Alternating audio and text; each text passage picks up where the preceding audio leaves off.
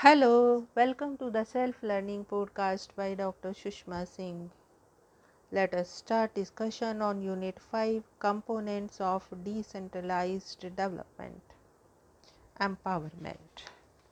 And uh, we are continuing our topic Empowerment Operational Framework. In the study of Rohtak Municipal Council, it was found that 17 of them belonged to such families where some or the other member had contested the municipal council election earlier. 27 contestants belonged to such families which were having political affiliations to one or the other party. The above examples clearly show that women have really been empowered by way of reservation. The reservation has thus brought into PRIs and ULBs a large proportion of women elected representatives and has provided space for them in the political process. Apart from contesting elections and getting elected to PRIs and ULBs, women have played important roles in other fields. For instance, housewives of Shastri Nagar village on the outskirts of Konaganagar, Hugli constructed a one kilometer long road to teach the local panchayat a lesson. They had long been demanding construction of a road to act as an embankment during monsoons when roads get waterlogged. But the local panchayat was apathetic to this legitimate demand. It was then that the housewives decided to construct the road themselves. Koyal Devi Sarpanch of Nima Chunga village panchayat in Alwar district of Rajasthan issued notices to her own father-in-law and husband to explain why they should not be proceeded against for encroachment of panchayat land. In Goa, women took a lead in training women to develop plant nursery and to prepare good variety of seeds for commercial purposes thereby enabling them to make use of their existing knowledge in agriculture. Similarly, Panchayat women in Karnataka paved the way for the economic emancipation of women flourish by arranging to impart floriculture training to them. In Guntur district of Andhra Pradesh, Srinivasa Kumari Sarpanch repaid the loans incurred by her producers and mobilized funds for development works in the planned and phased program. Her focus has been on education, irrigation, and other amenities to the villagers. Fatima Bi, former Sarpanch of Kalwa village, Kurnool district, was initially hesitant and even terrified to take up the role of Sarpanch. But later on, she received the Best Sarpanch award of the state government for her exemplary work in improving the conditions of her village. The fact of the matter is that initially she was the rubber stamp in the hands of her husband, and de facto Sarpanch was her husband. In a study of Rajasthan Panchayat and women's participation in them, it was found that elected women and village women have responded to mobilize around for food, water, work, housing, violence, etc. Nirmala Buch, findings reveal that the level of participation of women is quite high. In the three states MP, Rajasthan, and Uttar Pradesh, for example, the women's attendance in the panchayat meetings ranged from 55.5 to 74.4 as against the men's attendance range from 68.7 to 95.6 percent. In case of Pune Municipal Corporation, the corporator Mrs. Chandrakanta Sonkamble was doing a very good job. She fought in the corporation for providing basic amenities to the people of Harvard and thus emerged as a popular leader. Besides, she even went to the police chowki to solve fights in the dead of the night. Speaking at the seminar on 10 tiers of Panchayati Raj problems and prospects, Ms. Patricia Pinto, Councillor corporations of the city of Panaji, Goa, highlighted the role played by the women councillors in Panaji, Goa. She opined that the one third reservation has helped Indian women get a rightful place in being able to be a part of governance in their city. There may be a few women who have built in capacities, an educational background or knowledge, and will to handle the task efficiently. According to her, more than 50% of the elected representatives did not see their role beyond doing people's job, which translates into tackling petty civic problems and help people obtain municipal licenses etc. In case of Uttar Pradesh, it was found that the empowerment processes certainly has brought about a marked change in the knowledge, attitude, status, style of life, and self identity of elected women.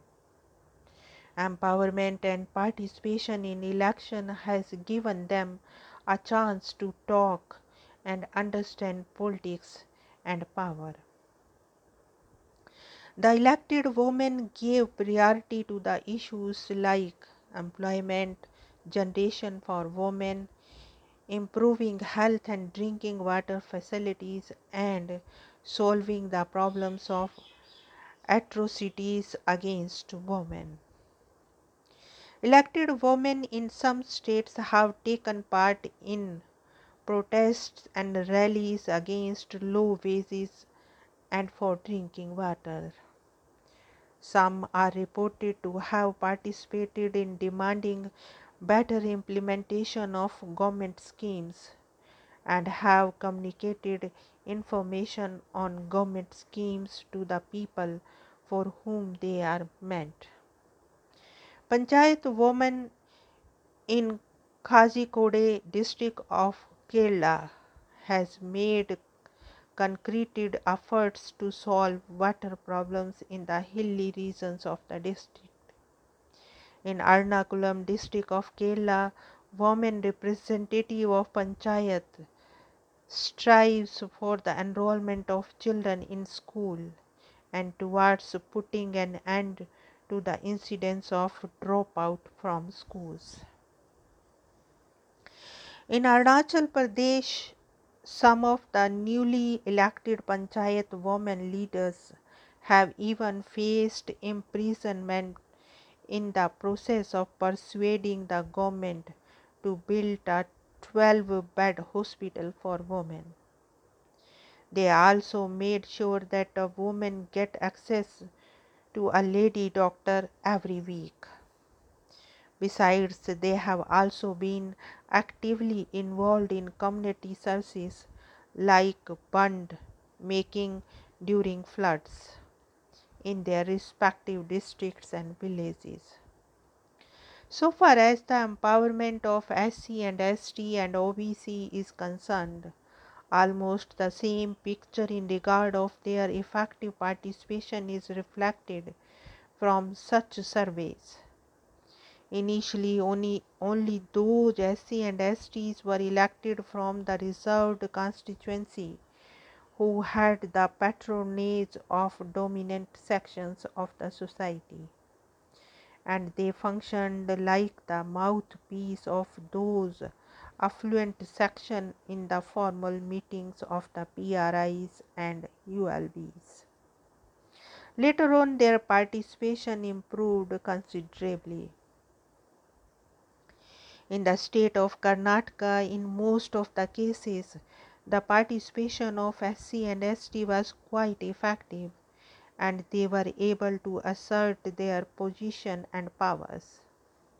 This happened especially in those cases where the elected representatives were educated and experienced.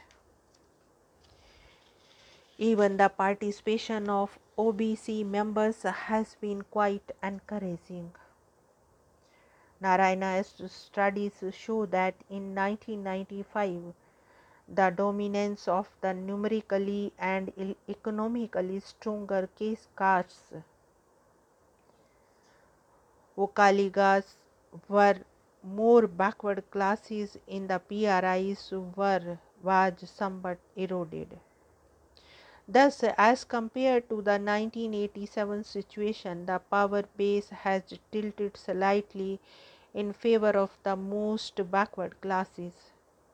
A similar situation was also noticed in 2000 elections, where about 27% of seats and about 30% of chair positions in the PRIs were taken by most backward classes members. SC and ST members together hold about 30% and thus over 60% of the decision making positions were with the disadvantaged sections. In case of Orissa, initially there were obstruction hurdles in the participation of SC and ST due to their socio-economic incapabilities as well as illiteracy and ignorance. However, later on there was behavioral changes in their work participation as well as in the process of self governance of PRIs and ULBs. The OBC participation was mere initially, but the provision of 27% reservation to them at each level of Panchayati Raj system of administration seems to have created a kind of self confidence that strengthens their moral character as well as the extent of empowerment in the process of self governance. In Bihar, the Panchayat election of 2001 empowered the lower backward not only have they emerged as chairmen of Jila Parishad, but a large number of them had been elected either as mukhias or as member of Jila Parishad. Their presence in the power structure had at least become noticeable and indicated new social and political equations at the provincial level. The 2001 elections showed the heightened awareness of the SCs. About 1.6% of the total number of mukhias were from the SC and they all got elected in direct elections. Most of the SC mukhias had got elected in the districts that have experienced the worst atrocities like Gaya, Aurangabad, कमरार, Jehanabad, Patna and Rohtas.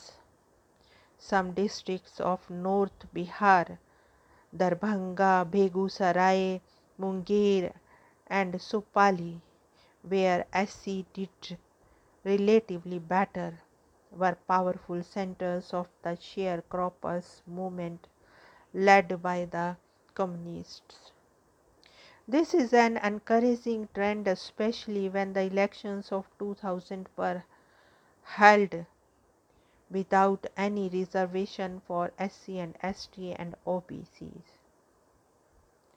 From the above analysis, it becomes clear that the women SC, ST, and OBC have come a long way since they were empowered in 1993. During this 13 year long journey, they came across a number of constraints and hurdles which they tried to overcome through their participation and assuming leadership and decision making positions. The reservation given to them in PRIs and ULBs has helped them in becoming a part of the governance in their villages and cities. And now they are in a position to determine their future as well as of their constituency. But it must be remembered that a change cannot be brought about overnight and by legislation alone. Whatever they have achieved during the last 13 years is not sufficient. They have to travel a long distance in order to enjoy the real fruits of empowerment. The recently passed Right to Information Act will further help them in the direction of empowerment. Now let us wind up the session and take rest. Thank you very much for engaging yourself with the self learning podcast.